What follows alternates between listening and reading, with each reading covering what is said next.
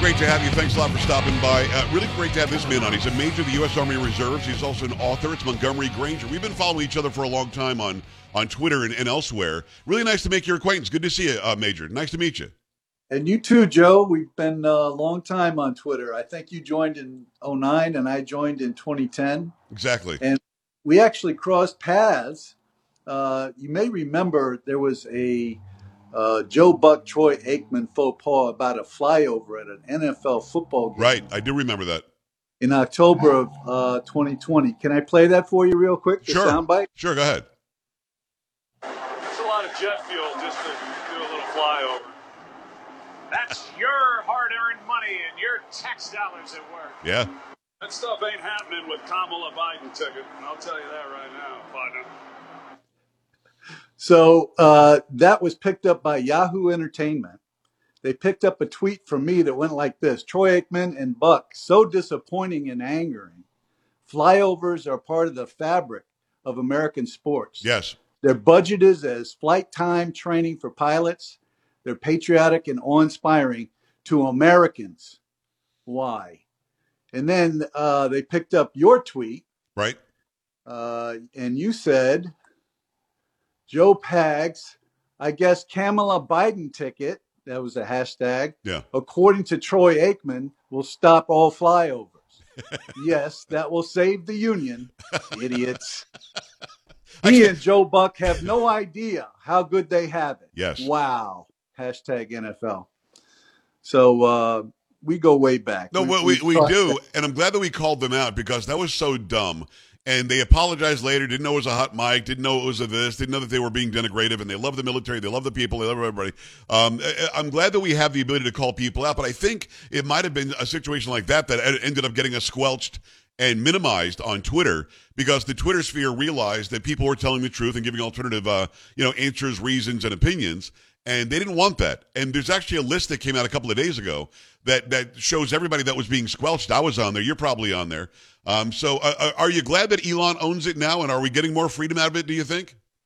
Yes and no. I mean, uh, I had a personal connection who knew him, and uh, he rescued my account, uh, MJ Granger, and the number one at MJ Granger one. Uh, I had been up to ninety-two thousand on many occasions, and then they knocked me down from five to thirteen thousand at a time. Right. Never let me get close to a hundred thousand. But I finally got suspended for one year in December of 2001 because I attacked New York Governor uh, Hochul because she had mandated for scholastic athletes wearing of masks during the winter sports season. I have two high school runners. They told runners, Joe. They told wrestlers. They told basketball players to wear a mask while they were competing. So I blew her up on Twitter, and that was the last tweet I had for about a year. Well, that well, uh, again, it doesn't make any sense because she literally was putting their lives at risk. If you're out Yeah. there and you're using uh, you're using your body in such a physically athletic way, you need more oxygen. You can't have a mask on. And we also found out not not very long after that that masks don't work.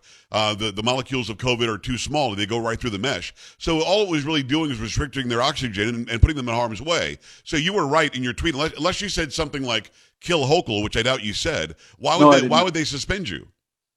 Exactly. So uh, I actually have a background. I'm a retired health educator and health administrator, and also former combat medic and medical service officer. And in my civilian uh, job, being a school district administrator, I work very closely with industrial hygienists. Industrial hygienists recommend PPE for hazardous waste removal. And if you talk to any of them, Joe, all of them would say the efficacy of a surgical mask against a virus is zero. Right. The, the, those those masks were made to actually. I think they were created to stop construction site dust from getting to the construction workers' lungs. Well, And- there would be a respirator depending on how Right. much dust and what kind we're talking about. But Right. the surgical mask was designed to uh, reduce bacterial infection of the surgical field during surgery. So, in other words, if the surgeon has his hands in your guts and has to cough or sneeze, it will reduce the amount of contamination uh, from bacteria. exactly. If the surgeon's sick, they don't operate. Well, uh, listen, I think that we have to have a whole nother interview to talk about all that stuff because there's there's there's so much interesting stuff where we have certainly had cross sections on on Twitter and we agree on much. Uh, it's Montgomery Granger. He's got a new book out. That's why we have him on. It's called Saving Grace at Guantanamo Bay, a memoir of a citizen warrior. Um, and there's the book right there. And let me take it full. Good. Um, so you're a major in the U.S. Army Reserves. You were stationed at Guantanamo Bay. That's correct. When On was 9/11, Uh, uh, we were there from February to June 2002. We helped stand the mission up. Uh, I belong to a small liaison detachment with the, an Army enemy prisoner of war military police unit, one of the only units in the Army at the time. Uh, of course, you use reserves for things you need in wartime. So if there's no war, you just train up. Now, a lot of the people from my unit, Joe, had been to the first Gulf War and stood up detention operations uh, for Saddam Hussein's uh, droves that just threw up their hands and Right. surrender. Right. Uh, so all these guys, remember, it's reserves. So their civilian work, their sheriffs, their police officers, their corrections officers, their detectives. You can't imagine the experience and expertise with this unit. And all of a sudden, a balloon goes up. And on 9 11, our general told us to pack our bags. We're going somewhere we don't know where. So our executive officer went to the Pentagon and talked about where we're going to set up detention operations because we found out really quickly with the first American death of Johnny Michael Spann in the fall of 2001 after 9/11 he was a CIA operative doing interviews in Mazar-e Sharif in a prison and there was a revolt and Johnny Michael Spann gave his life for all of us.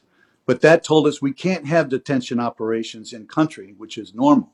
So we talked about Guam, we talked about Diego Garcia, we, but every conversation ended up at Gitmo because of security and logistics. So it was close enough to the United States and had the secure perimeter, had a Marine garrison that we could keep the detainees safe.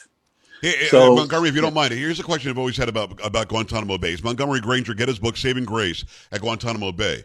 Is it considered U.S. land, U.S. soil? And if it is, don't they get constitutional rights? I thought the reason we kept them at Gitmo is we can call them enemy combatants, and we don't give them the due process promised in the Constitution. Like there were some people that wanted to bring, like Obama wanted to bring them to, and and uh, uh, Eric Holder wanted to bring them to New York City. That would have given them the full coverage of the Constitution. Is it considered United States, Guantanamo Bay? When we got it from the Spanish, it was U.S. territory. Okay. Then we gave it to the Cubans. The communists stole it from the Cuban people, and we had a base. And the deal was as long as we paid rent, we could keep the base. And the contract could dissolve if both sides agreed to it. We Gotcha. hadn't. We paid it each year. Uh, what happened is it's Cuban soil until a judge, a federal judge, when they practiced lawfare, like Rumsfeld said they would practice lawfare on us, Yes. finally declared it de facto U.S. territory. That allowed the federal court to allow detainees to petition for habeas corpus. Wow. So they're allowed to petition for that, but they don't get it. So the left of this country actually pushed to make it U.S. soil to give these people due process that they didn't deserve.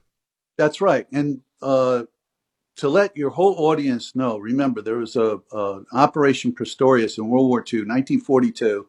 Eight dry foot German uh, spies were caught on the United States soil, some on Long Island, some in Florida. Six of eight of those were executed less than eight weeks after capture. Right. Joe, they hadn't hurt a fly, they hadn't blown up anything. Right. They just were found guilty in a tribunal, uh, denied habeas corpus, tried by military commission, found guilty of spying. They were put to death. So, what's different now? When we stood that mission up, our JAG officers, our military lawyers, thought that we were going to do tribunals and either release them or punish them. Right. That that's That- that's what we all thought. We all thought that was going to happen. So when that didn't happen, we it kind of threw us all for a loop. Like, wait a minute, this is how we train. Our law says this. Geneva, uh, in fact, Geneva conventions allow even lawful combatant POWs to be held without charges, without trial, until the end of hostilities. And let me tell you, Under this administration, the Joe Biden administration, the global war on terror is hot. And it's happening in Somalia, in Syria, in Afghanistan, with Al Qaeda, ISIS, Al Shabaab, you name it. And they're coming after us every single day. And But we but, but, but be we wouldn't know that Montgomery. We would not know that. We're hearing about green energy every day and about how gas stoves are bad and about how Kathy Hochul doesn't want to rehire medical workers that she fired for no reason who didn't get the jab. We're hearing it's you know, lunacy about white supremacy in this country. We're hearing about school districts that or school boards that can't have parents have a say in whether gender ideology should be taught. And you're telling me there's an uptick in terrorism around the world? I do news for a living, and I didn't know that. yes, yes. I do uh, uh, Google uh, word search things, and I have some words up there. Guantanamo Bay, Gitmo's in the news every day, and we're letting them go. We're still letting them go. Over 745 guys have been released. None have been beheaded, uh, murdered, blown up, executed, dragged through the street uh, lifeless and naked, uh, set on fire, or drowned. They're just set free. They go back home. Th- those are all the things they've done to us and our allies. Right. But we don't do that. And and then when when we set them free, some of them have ended up doing exactly what you just said, blowing people up and causing more terrorism. Montgomery, do you know that we for a fact have released some killers, people we know killed people? Oh, absolutely. And it used to be the, the federal government kept track of it. Ironically, under the Obama administration, there was a yearly report that had to be filed. And the report said at least 30% that we know of are either recidivist or suspected of being recidivist. So they get released and they go back to their old ways. Why? Because this is who they are. Wow. They're killers, they're murderers. How are these people being treated? It's Montgomery Granger. He's a major U.S. Army Reserves. He's retired. He's an author. Name of the book is Saving Grace at Guantanamo Bay, a memoir of a citizen warrior. When you went in, what did you expect? And uh, wait, when you actually got there, how different was their treatment and what the facility was than, than what you thought it would be? It was different than the way we train in that it was um, uh, a max security for all detainees. Usually in a prison camp, you have levels of security depending on the behavior and the background of the detainee. So you might have five levels. The first two levels might be general population. Okay. Only the last level, the, the highest level, would you see people isolated in, in their own cell. But at Gitmo, not our decision we argued, remember, the POW guys, the guys who did the first Gulf War, the police, the- all these guys, we said, no, we need to need it on five levels. And the Pentagon said, nope, we're going to do everybody max security. The mistake they made was they let the press within 200 uh, meters and they took uh, some great photos that we still see. If you see a, a, a story about Guantanamo today, you're going to see the guys kneeling in gravel with Right. the sensory deprivation. Well, that was a holding area before they were in processed. But anybody you ask say, oh, yeah, they were treated, mistreated. They were there all day, every day. No, no, no, no. But that's the perception. They never explained that photo. All detainees were treated by the military with dignity and respect. In fact, nobody in the DOD, either the uniform or civilian, are trained in uh, enhanced interrogation techniques or waterboarding. Uh, President Bush said in his uh, autobiography, uh, Uh, decision points that a handful of detainees were waterboarded in order to obtain valuable information that saved many lives. Right, and and uh, again, that was something that even our own military personnel had to go through. It wasn't something that was so abnormal. It, it wasn't paper cuts and dip them in alcohol. I mean, this was something where we would knew we knew that we weren't killing them, but they thought that there was a chance they could drown. That's why they started speaking, and it saved lives. We know that. And again, military members have gone through the same exact process to know what it was. Um, but, but but we had these this radical left movement that we were mistreating everybody at Guantanamo Bay. I mean, what I've heard from other people is that they were handed a Quran the first day, whatever their specific meals were, they were given their specific meals, given their prayer time, given their prayer rugs. These people were treated way better than we would have been treated there. Uh, yes, they get free Qurans, prayer rugs, beads, uh, services of U.S. military Muslim chaplains. Uh, they get halal and special Muslim holiday meals, including lamb and baklava. Uh, if they behave themselves, they get the candy and the MREs. They get recreation. They Right. get uh, world class health care, and that's where where my job was, making sure that they had the proper health care, uh, environmental services, uh, things of that nature, and they were treated pretty much like gold. Uh, I had people that visited them every single day. I would uh, study the uh, intel reports for medical issues and report it up the chain. Uh, they were treated with dignity and respect. Uh, however, uh, what the Alphabet Soup, Secret Squirrel, Shadow Warrior Spooks did uh, on the on their side, I don't know. Yeah. But I know that when we got them, they were treated with dignity and respect. It's Montgomery Granger, Major U.S. Army Reserves, retired. He's an author. The name of the book is called Saving Grace at Guantanamo Bay, a memoir of a citizen warrior. I've only got a minute or so left, Montgomery, but but tell me, the word grace always jumps out at me. I know about God's grace. I live through God's grace. What does the word grace mean in your title here? Saving Grace at Guantanamo Bay. That uh, the Lord would bless us and keep us and give us peace through the mission that we were doing. Uh, to do His work uh, through our jobs, that we hated them and that we asked forgiveness for hating them, but at the same time cared for them in a professional uh, way. Um, the Lord was with us Yeah. and helped us get through each and every day. What, what, what, is, what, is, what is that like having to serve and treat and make sure that you treat humanely people that you know you hate? It's an emotional train wreck. It really is. It's really tough. The hardest part was leaving my wife and children. Uh, one of my boys was only two days old Mm. when I left for, for training. So it was it, it was an emotional train wreck, really difficult. But uh, a 10 minute documentary film was done on my book. You can find it on YouTube. It's Okay. called Heroes of Gitmo. Heroes of Gitmo on YouTube. It's 10 minutes long, and it talks about some things that most people would never guess happened at Guantanamo Bay. Heroes at Gitmo. We'll go check that out. Get the book Saving Grace in Guantanamo Bay, a memoir of a citizen warrior. I feel like I could talk to you for like six hours. Let's do this again, okay, Montgomery? You got it. Thanks so much, Joe. God I bless you. appreciate you. God bless you. We're back after this. Stay right here. This is the Joe Pag Show.